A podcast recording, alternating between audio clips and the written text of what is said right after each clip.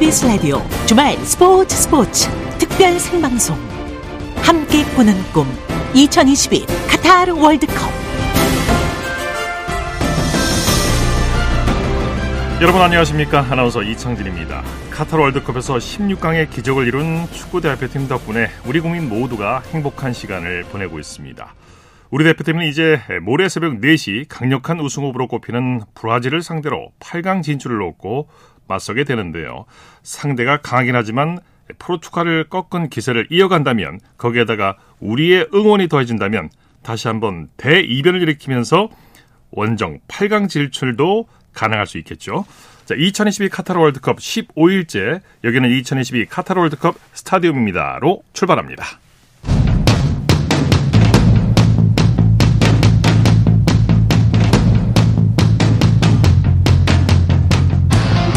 여기는 카타르 월드컵 스타디움입니다.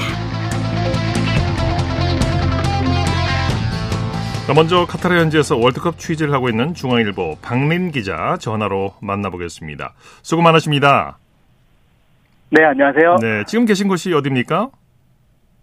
네, 현재 그 카타르 도하의 메인 미디어 센터고요. 어, 카타르가 한국보다 6시간 늦어서 현지 시간으로는 오후 3시 20분입니다. 네. 어, 약 10분 뒤에 그 이곳에서 그 브라질의 공식 기자회견이 있는데요. 어, 치치 감독과 첼시 중앙 수비 티아고 실바 선수가 참석을 하고요. 네. 어, 한국 기자회견은 한국 시간으로 오후 10시 15분부터 열리는데 어, 벤투 감독과 그 왼쪽 수비수 김진수 선수가 나섭니다. 네. 오후 날씨가 덥다고 하는데 오늘은 어떻습니까? 네, 아무래도 그 카타르 도하는 그 지금 중동 지역이다 보니까 그 어, 한낮 기온은 30도를 좀 웃돌긴 하는데요. 예. 그래도 오후 4시가 넘어가면은 어, 조금씩 초가을 날씨로 바뀌거든요. 예. 어, 지금 좀 덥다가 어, 조금씩 선선해지고 있습니다. 예. 우리 대표팀이 오늘 훈련을 진행했죠. 네, 대표팀은 그 현지 시간으로 내일 저녁에 어, 브라질과 16강전을 앞두고 있고요. 어, 오늘 오전에 그 도하의 알 에글라 훈련장에서 어, 훈련을 진행을 했습니다. 네. 어, 대표팀은 그제 포르투갈과 3차전을 치렀고요. 또 어제는 훈련 없이 어, 푹 쉬었고 오늘 어, 최종 훈련을 가졌습니다. 네. 훈련장 분위기는 어땠습니까? 네, 저도 오전에 다녀왔는데요. 일단은 그 초반에 15분만 공개가 됐는데 어, 손흥민과 이강인 등 25명이 어, 스트레칭을 했고요. 이어, 이어서 어, 볼뺏기 훈련도 진행을 했습니다. 어, 선수들 뭐 표정이 밝으면서도 한편으로는 또 비장함도 묻어 있었고요. 예. 어, 오늘 가장 주목받은 선수는 중앙 수비 김민재 선수인데요. 그 아무래도 어, 종아리 부상 여파로 포르투갈전에는 결장을 했었는데 어, 오늘은 일단 홀로 사이클을 타다가 그 전속력은 아니어도 런닝도 또 진행을 했거든요. 예. 어, 수비의 핵심 선수인데 그 브라질전 출전 가능성을 좀 열어둔 상황입니다. 네. 한국과 브라질의 16강전이 열리는 축구장은 에어컨이 안 나온다고 하죠. 네, 맞습니다. 8개 경기장 중에 유일하게 에어컨이 없는데요. 네. 어, 경기장 이름은 스타디움 974입니다. 그 이곳에서 16강전을 치르게 됐는데요. 어, 그 현지 시간 그래도 밤 10시에 열리고 경기장 인근 바다에서 좀 해풍이 불어오면서 아, 네. 어, 다행히 더위 영향은 좀 없을 것 같습니다. 그렇군요. 어, 우리나라가 그 조별리그 3경기 모두 그 알라얀의 에듀케이션 시티 스타디움에서 그 조별리그 3경기를 모두 치렀는데요. 어, 처음으로 다른 경기장에서 또 야간 경기를 또 치르게 됐고요. 예. 어, 이974 스타디움은 특이하게 그 컨테이너 974개를 활용해서 지어졌고 수용 인원은 4만 4천 명입니다. 네. 브라질의 슈퍼스타 네이마르가 부상을 털고 팀 훈련에 복귀했다고요.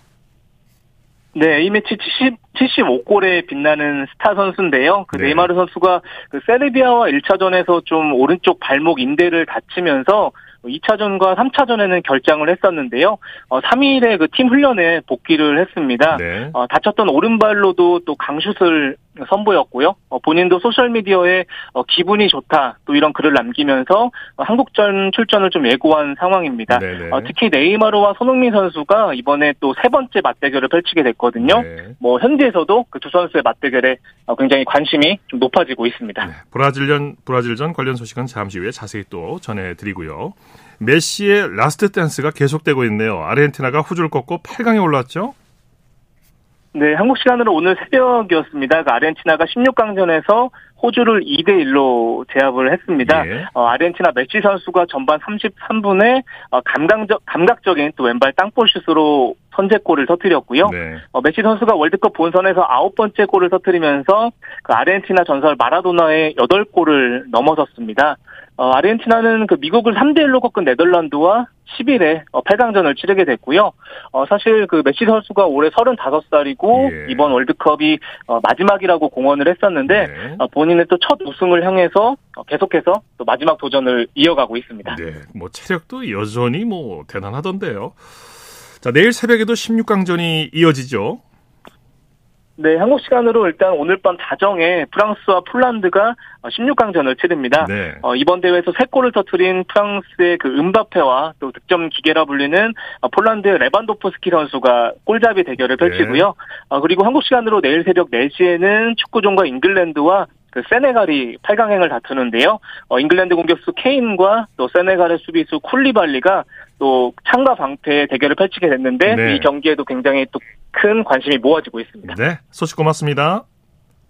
네, 감사합니다. 네, 지금까지 카타르 현지에서 취재 중인 중앙일보의 박민 기자와 함께했습니다.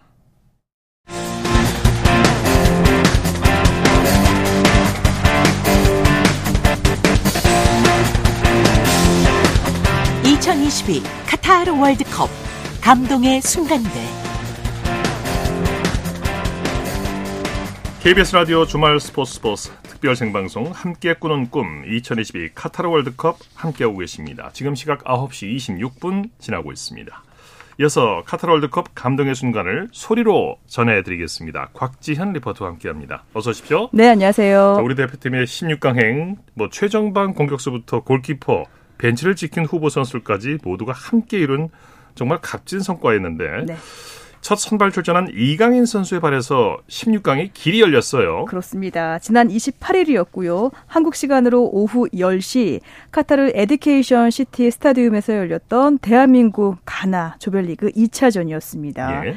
이 가나에게 2대 0으로 지고 있었고요. 이때 후반 13분 이강인 선수가 택배 크로스를 올렸고 이 조규성 선수는 기회를 놓치지 않고 정말 헤더로 멋지게 월드컵 데뷔골을 넣었습니다. 그 네. 감동의 순간 들어보시죠. 좋아요. 이강인의. 이강인 이강인의. 이강인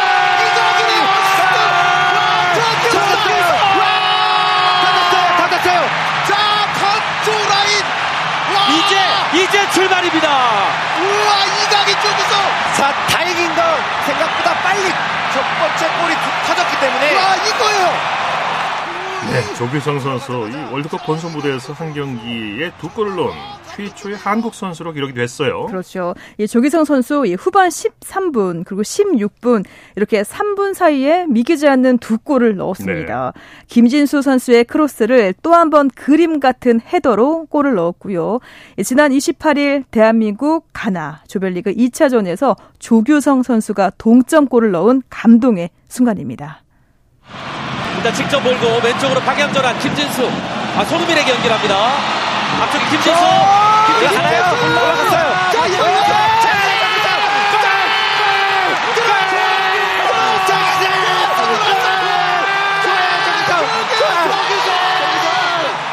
이게 대한민국입니다. 이제 역전.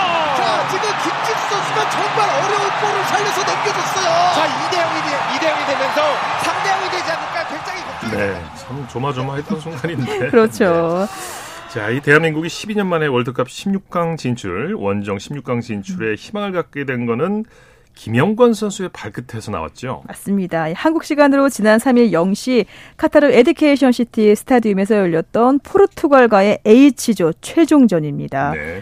우리 대표팀은 전반 5분 만에 선제골을 내줬다가 전반 27분에 동점골이 터졌죠. 이강인 선수의 코너킥이 호날두 등에 맞고 김영권 선수 앞에 떨어진 겁니다. 네네. 그 기회를 놓치지 않고 정말 왼발로 동점골을 터뜨렸습니다. 김영권 선수가 동점골을 넣은 감동의 순간 다시 한번 들어보시죠. 자, 지금도 손흥민과 이광인이 코너킥을 같이 준비하는 모습을 볼 수 있고요. 손흥민 지나쳤고 이강인의 왼발. 올라서 좋았어. 자, 골! 그렇죠. 대한민국 김영권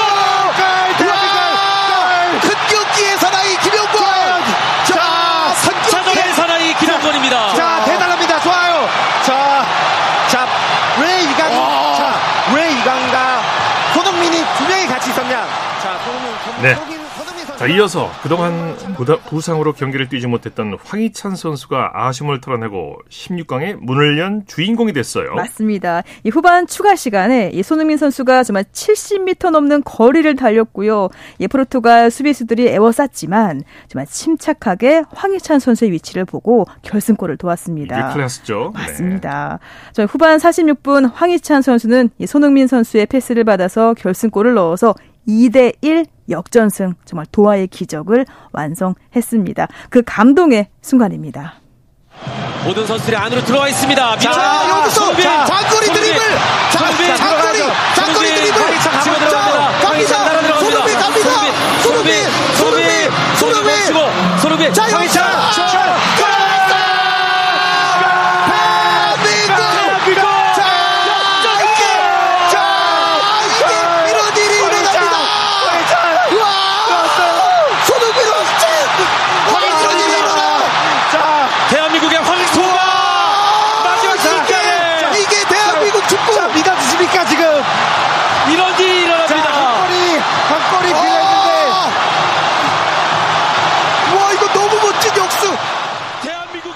카타르 월드컵 감동의 순간들 곽지연 리포터와 함께했습니다. 수고했습니다. 네, 고맙습니다.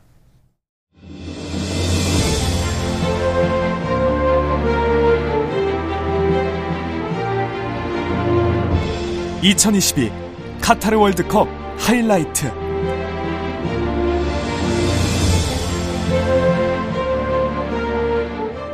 네, 이번에는 2010년 남아공 월드컵 당시 대한민국 국가대표 감독이었던 허정무 대전 시티즌 이사장을 이 프로그램을 제작하고 있는 최영 프로듀서가 만나봤습니다. 대한민국 축구의 레전드입니다. 선수 시절 별명은 진돗개. 국가대표 감독 시절 2010년 남아공 월드컵에서 최초 원정 16강을 이뤄낸 분입니다. 허정무 감독님 전화 연결하겠습니다. 안녕하셨습니까? 네, 안녕하세요. 또 하나의 기적이 일어났습니다. 네, 그렇죠. 정말 기쁘고요. 모든 팬들한테 정말 값진 선물을 해줬습니다. 그렇게 예상하셨어요? 저는 솔직한 얘기지 이길 것까지는 생각을 못했는데 어떻습니까, 감독님? 어, 그 월드컵이라는 거는 말이죠. 특히나 원정에서 그 16강에 간다는 거는 쉬운 일이 아니에요. 결국 그이 남아공 월드컵 때도 그렇지만 이번에도 네. 좀 비교를 해보자면 남아공 월드컵에서는 첫 경기에서 승리를 하면서 좋은 흐름을 가져갔다고 치면은 네네. 이번에는 사실은 우루과이나 가나전에서 한 경기 정도는 이겨줬어야 되는데 예, 그러지 못했거든요. 네, 그렇군요. 네, 그래서 그 마지막 경기에서 정말 굉장히 힘든 경기였고, 네네. 어, 저희가 정말 이기기도 쉽지 않은 상태였지만은 우리 선수들 끝까지 본투에서 정말 좋은 경기를 보여줬고, 어, 승리를 할 수 있었는데, 거기에 또 하나의 변수가 우루과이가 또 가나를 이겨주는 바람에. 그렇습니다. 그렇죠. 극적으로 정말 그 16강에 올라갔죠. 네, 그렇다면 이제 앞으로는 이제는 정말 모르거든요. 네. 뭐 브라질이 세계 최강이라 하지만은 일단 토너먼트에서는 모릅니다. 지금 이변이 계속해서 속출하고 있고 또 우리 선수들이 정말 각오도 굉장히 잘 돼 있기 때문에 네네.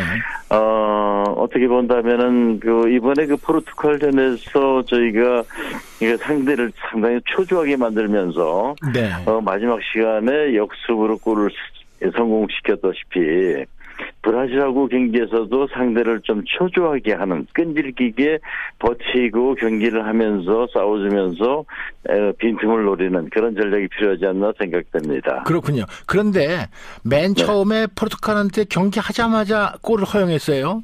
그때는 네. 참 암담했습니다. 과연 이걸 뒤집을 수 있을까 했던 생각이었는데 어떻습니까?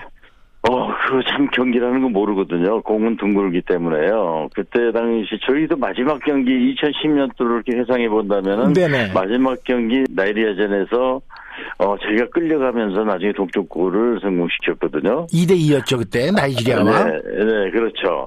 그, 참, 그, 정말 그, 이 경기라는 거는 그때그때 정말 선수들의 집중력이 얼마만큼 필요하고 또 어떻게 보면은 좀 그 운도 좀 따라줘야 되고 네네. 어, 심리전이 또 의외로 굉장히 커요. 어, 상대 팀들은 우리나라 그 대한민국 팀을 갖다가 약간은 좀 이 낮춰보는 그런 그렇겠죠. 경향이 있는데, 네 그런 경향인데 그걸 역으로 이용해서 좀 상대를 이 계속해서 득점이 안 나고 그렇게 계속 아주 팽팽한 경기가 이어지면은 초조해지거든요. 네네. 네, 그런 면을 좀 이용할 만하다 생각되네요. 그렇군요. 그런데 우리가 이제 포르투갈한테 처음에 골을 허용하고 강팀이지 네. 않습니까? 이 강팀한테 네. 처음에 골을 허용하고 이것을 역전시킨다. 이것이 감독 시절의 경험을 비춰보면은 상당히 어려운 일 아닐까요? 어, 그렇죠. 그거는 어디까지나 그 팀의 분위기고요. 네. 어, 팀에서 그 선수들이 무엇보다도 선수들이 우리 포기하지 않고 끝까지 물건 들어지고 정말 그 투혼을 발휘하는 그런 것이 없으면은 참 힘든 일이죠. 그렇군요. 그 2010년 남아공 월드컵 때와 거의 비슷한 상황 같아요. 그때도 1승 1무 1패였지 않습니까? 그렇죠? 그렇죠. 네. 그리고 그때 이제 아르헨티나가 그리스를 이기느냐 여기에 달려서 우리가 이제 16강에 가느냐 못 가느냐가 결정됐었었죠. 어, 그렇죠. 근데 그, 그때 당시에 제 기억으로는 그리스하고 나이제리아가 그 비겼을 거예요. 네. 아, 네. 그래서 그 저희가 굉장히 마지막 경기가 유리하게 좀 돼 있었거든요. 네네. 어, 그렇지만 이번의 경우를 본다면 사실은 좀 불리한 속에서 아하. 이걸 좀 일궈냈죠. 브라질과의 이제 16강전이 관건인데요. 브라질이 네. 그런데 비공개 훈련을 했다 그래요. 왜 비공개 훈련을 한 걸까요? 아, 뭐 그것도 어느 어떻게 보면 심리전의 일환이고요. 선수들의 집중력을 높이기 위해서 아무래도 지금 뭐 약팀들한테 계속 강팀들이 고전을 하고 있거든요. 그렇습니다. 그래서 선수들이 약간 흐트러지는 것을 방지하기 위해서 네네. 방지하기 위해서 집중력을 높이기 위해서 비공개 훈련을 택하지 않았나 보입니다. 충분히 뭐 우리나라도 만만한 상대는 아닐 거예요.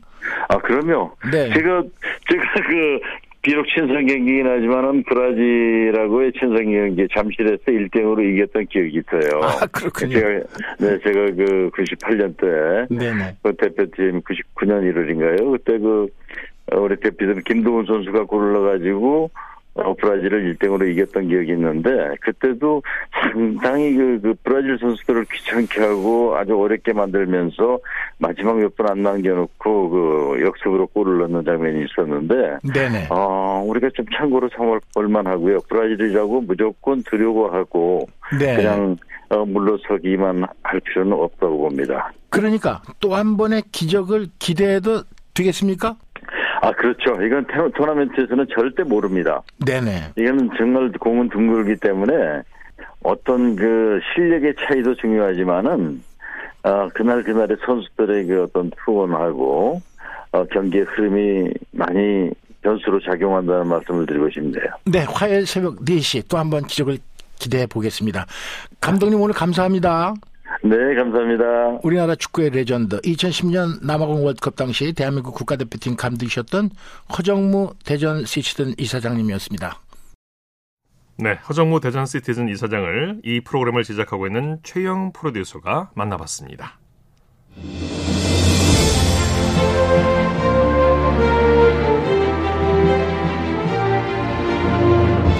2022 카타르 월드컵 하이라이트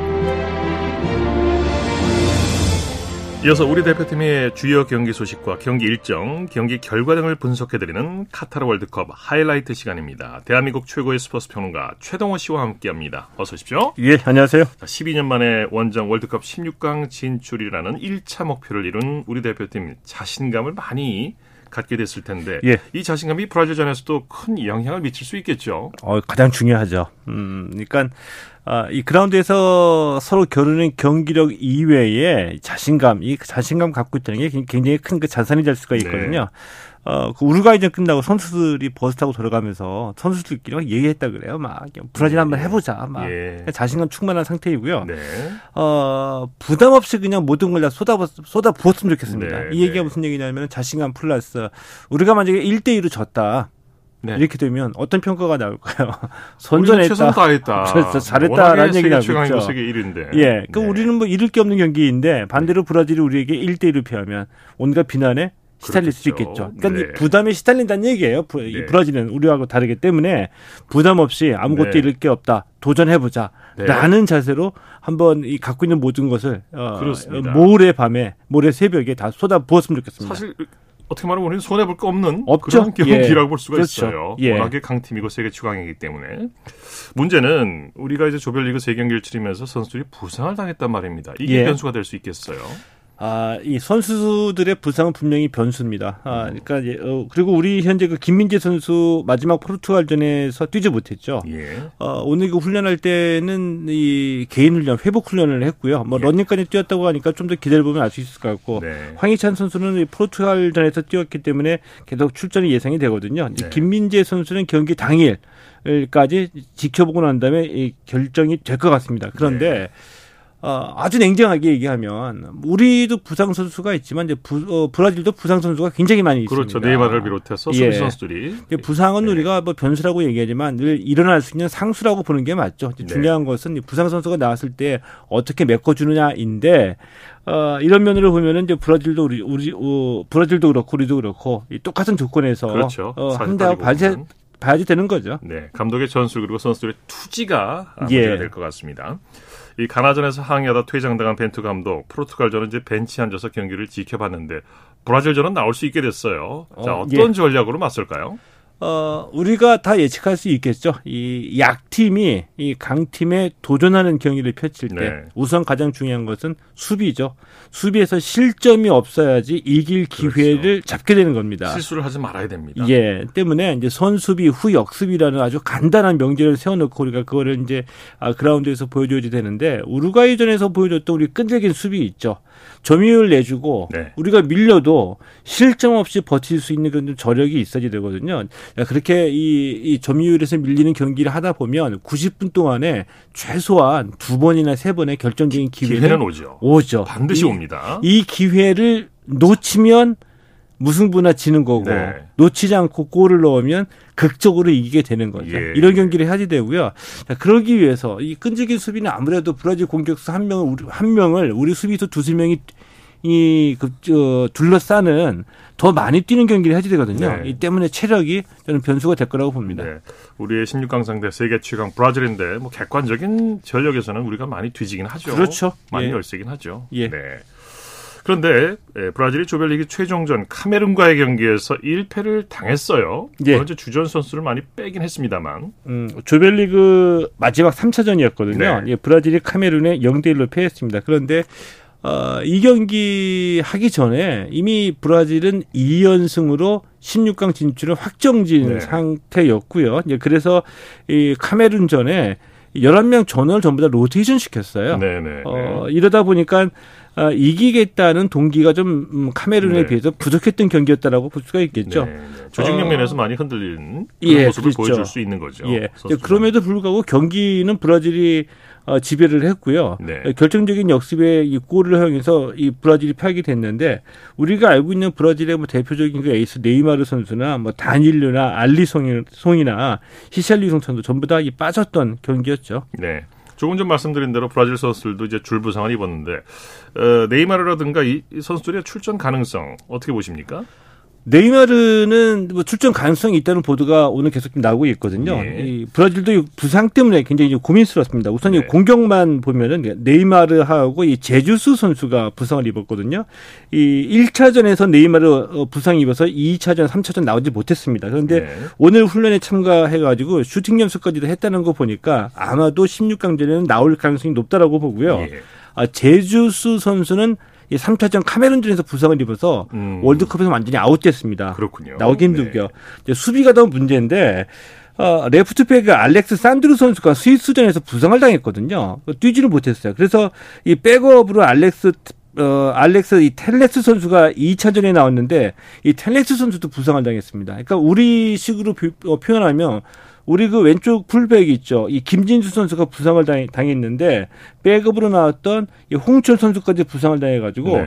풀백이 지금 없는 상황이에요. 음. 그러다 보니까 우리하고 경기할 때는 브라질은 이 왼쪽 풀백이 아니라 다른 포지션의 수비수를 갖다 써야 되는 상황이기 때문에 네. 이 자리가 우리로 보, 우리가 보기에는 약점이라고 볼 수 있겠고요. 네. 황희찬 선수 등 오른쪽 공격수들이 계속 공략을 해야 되겠죠. 수비 뒷 공간을 노릴 필요가 있겠고요. 예.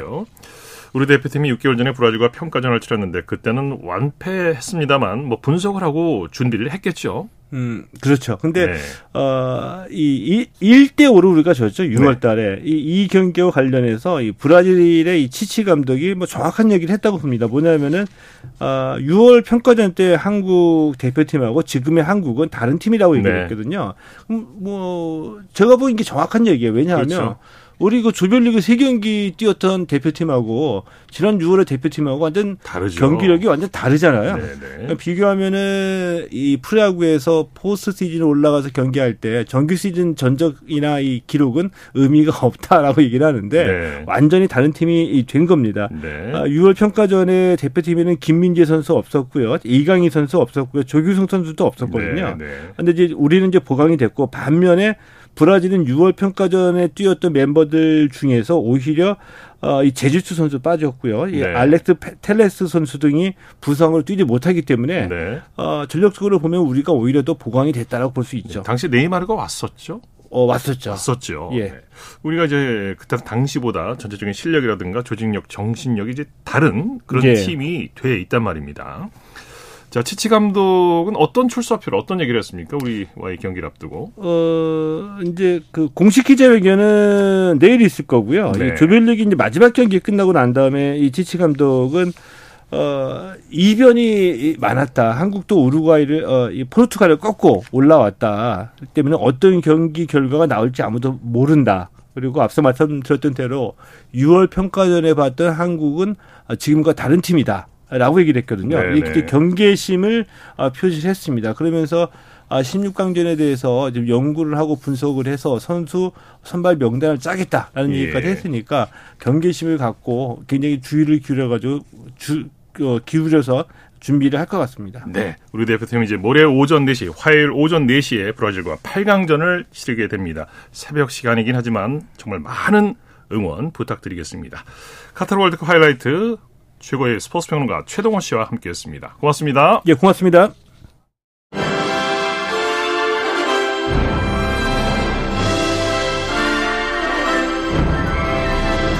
대한민국 월드컵 영웅들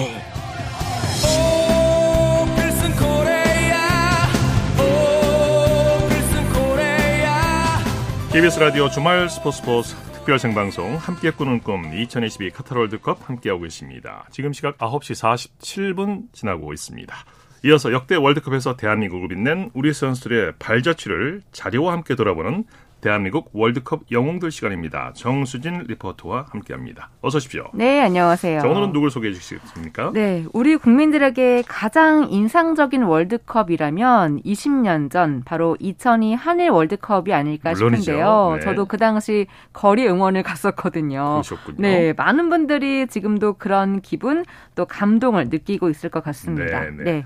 2002 한일 월드컵 진짜 대단했고 한국이 최고의 성적을 거둔 월드컵이었기 때문에 네. 이때 월드컵 영웅들 뭐 대단한 활약을 했죠. 네, 한국은 그때 D조에 속했었고요. 폴란드, 미국, 포르투갈을 상대로 어, 조별 리그를 치렀습니다. 예. 먼저 폴란드전 2대 0으로 승리하면서 한국의 월드컵 역사상 첫 승을 기록한 경기였는데요. 그 첫 번째 영웅은 황선홍이었습니다. 황선홍은 이을룡이 올려준 크로스를 왼발 발리슛으로 깔끔하게 연결하면서 골문 구석을 파고드는 선제골을 터뜨렸는데요. 예. 그리고 또 이후에 유상철이 추가골에 터지면서 2대 0으로 승리를 했습니다. 네. 관련 내용 2002년 6월 4일 KBS 9시 뉴스에서 들어보시죠. 자, 오른쪽으로 이어지고 있는 한국 이을룡. 이을룡 다시 한번 잡으려고 두 명의 선수가 들어가 있습니다. 슛! 골입니다. 한국! 네. 한국이 선취골을 넣습니다. 황선홍! 역시 황선홍이네요. 네. 황선홍. 네.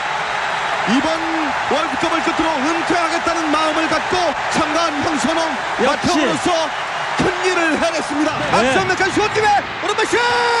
골! 두 번째 골! 유상철입니다. 유상철 선수예요. 2대0입니다. 한국이 네, 2020, 2002년 폴란드전 정말 생생하게 기억이 납니다. 네, 선수, 두 선수의 세레모니도 기억이 나고요. 네. 그때 또 유상철이 중거리 슛을 성공시키면서 승리의 쐐기를 박은 건데요. 그 골을 보면 폴란드 골키퍼 두덱이 펀칭을 하긴 했지만 슛이 워낙 강해서 손에 맞고도 골대 안으로 들어갔습니다. 예. 특히 유상철에게는 2002 한일 월드컵이 본인의 마지막 월드컵, 월드컵이었기 때문에 더 간절한 마음으로 뛴 게 아닐까 싶고요. 폴란드전의 최우수 선수로 선정되기도 했습니다. 네, 네. 그렇게 베테랑들의 활약으로 월드컵을 기분 좋게 시작했는데 네. 그다음 미국전에서도 새로운 영웅이 나왔죠. 네, 미국과의 경기 1대 0으로 지고 있다가 후반전에 안정환의 동점골이 터지면서 많은 국민들이 환호했습니다. 예. 안정환은 97년 중국과의 친선 경기에서 처음으로 국가대표가 됐고요. 98 프랑스 월드컵에는 들어가지 못했지만 2002 한일 월드컵에 출전을 했고 특히 히딩크호에 완벽하게 녹아들면서 대표팀 공격의 축으로 활약했습니다. 자, 그러면 미국과 1대1 이 무승부가 되는 순간을 2002년 6월 10일 KBS 9시 뉴스에서 들어보시죠.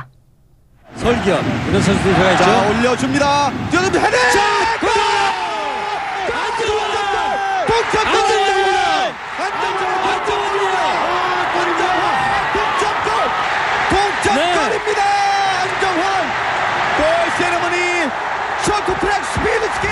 그야말로 천금 같은 헤딩 슛이었어요. 네, 네. 이렇게 미국과의 무승부로 승점 1점을 챙겼는데 한국의 월드컵 역사상 북중미 팀을 상대로 첫 승점을 기록한 경기였습니다. 네. 아, 그리고 어제 2022 카타르 월드컵 조별리그 마지막 경기였던 포르투갈을 이긴 것과 마찬가지로 20년 전 2002 한일 월드컵에서도 조별리그 마지막 상대였던 포르투갈을 상대로 1대 0 승리를 네. 거뒀습니다. 바로 예. 박지성의 결승골이 있었기 때문인데요.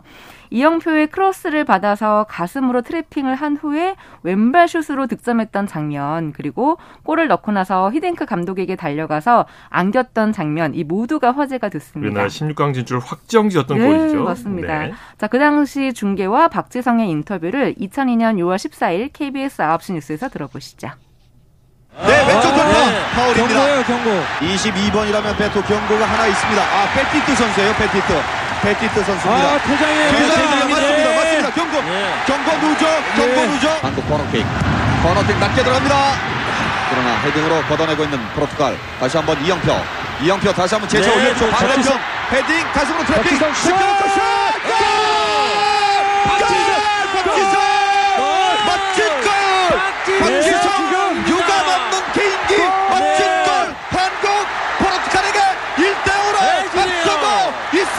네, 지금 박지성 선수, 네, 지금.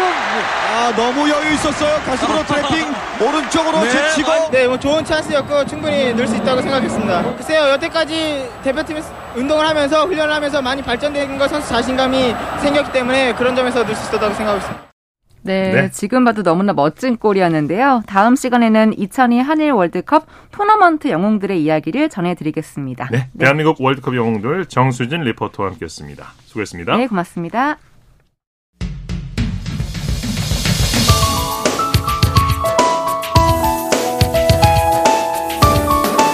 (2022) 카타르 월드컵 와이드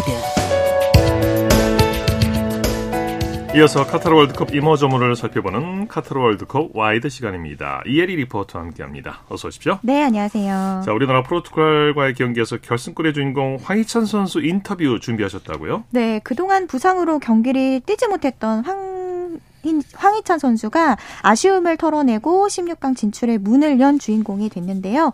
황희찬 선수와 황 선수의 아버지 황원경 씨 인터뷰 준비했습니다. 어제 KBS 9시 뉴스입니다.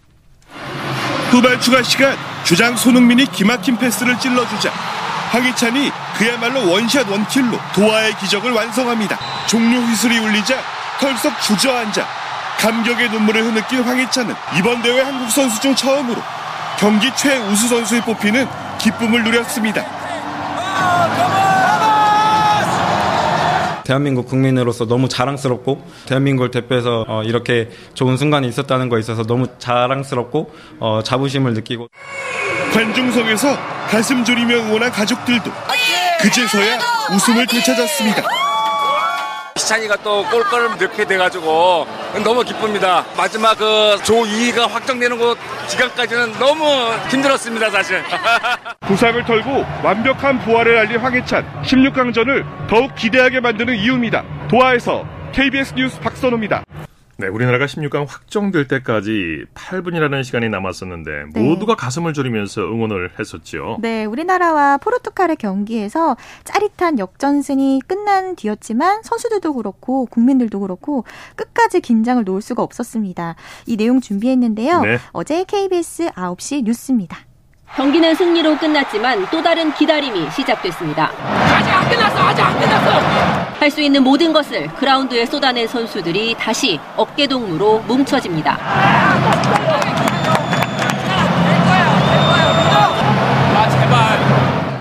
관중석에서도 그라운드 위에서도 우루과이 경기에 온 신경이 집중되고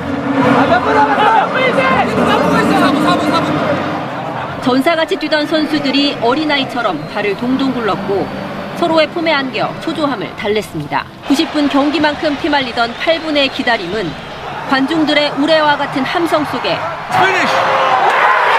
드디어 끝이 납니다. 대한민국의 16강 진출, 기다림 끝에 받아든 값진 결과에 감격은 뜨거웠고 더 크게 환호했습니다. 태극전사들이 쓴 기적 같은 이야기는 축구가 줄 수 있는 가장 큰 감동, 그 모든 것이었습니다. KBS 뉴스 허솔주입니다. 네, 참 어, 우리 국민들의 응원이 또 큰 힘이 됐었어요. 네, 그래서 경기가 끝나고 난 이후에도 태극전사의 승리에 한동안 경기장 주변을 쉽게 떠나지 못했다는 그런 진풍경도 있었습니다. 네, 네. 자, 유독 이번 월드컵에서는 최첨단 VAR이 희비를 갈랐어요. 네, 이번 카타르 월드컵에서 보다 정교해진 비디오 판독 VAR이 어느 팀에겐 16강 진출에 희비를 가릴 정도로 위력적이었는데요. 지난 2일 금요일 KBS 9시 뉴스입니다. 일본이 거함 스페인을 잡고 16강에 진출할 수 있었던 데는 비디오 판독 VAR이 결정적이었습니다. 크로스 순간 공이 선 밖으로 나간 것처럼 보였지만 주심은 VAR 결과를 보고 골로 인정했습니다. 독일과 코스타리카 전에서도 퓔크루크가 넣은 골에 대해 처음엔 오프사이드 판정이 나왔지만 VAR 매의 눈이 골로 바꿨습니다.